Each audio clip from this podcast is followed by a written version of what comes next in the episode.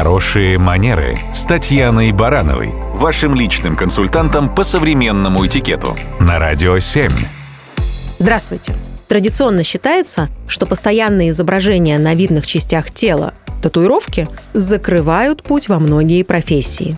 Например, с крупной татуировкой на шее или на кисти руки вряд ли удастся устроиться не то что на госслужбу, но даже официантом, а еще врачом, учителем или танцором балета.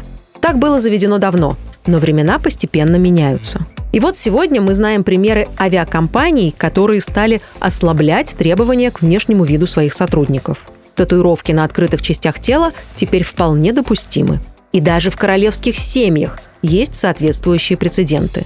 Например, принцесса Швеции София, жена принца Карла Филиппа, не особо скрывает тот факт, что у нее есть несколько татуировок. И они становятся видны, когда ее королевское высочество облачается в вечерние туалеты.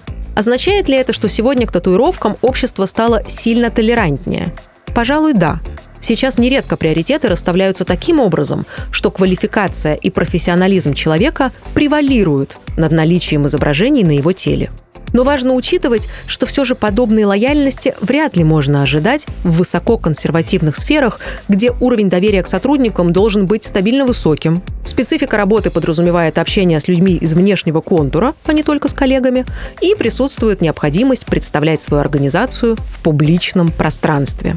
Тому же и другие способы самовыражения через внешний вид, такие как пирсинг или, например, яркие цветные волосы, зачастую несколько ограничивают человека в выборе сферы деятельности и того общества, где это будет принято с пониманием. Нет никаких запретов на подобные самоукрашения. Но подходить к таким решениям нужно разумно, взвесив все возможные плюсы и потенциальные риски, причем как для себя, так и для других. Это и есть хорошие манеры.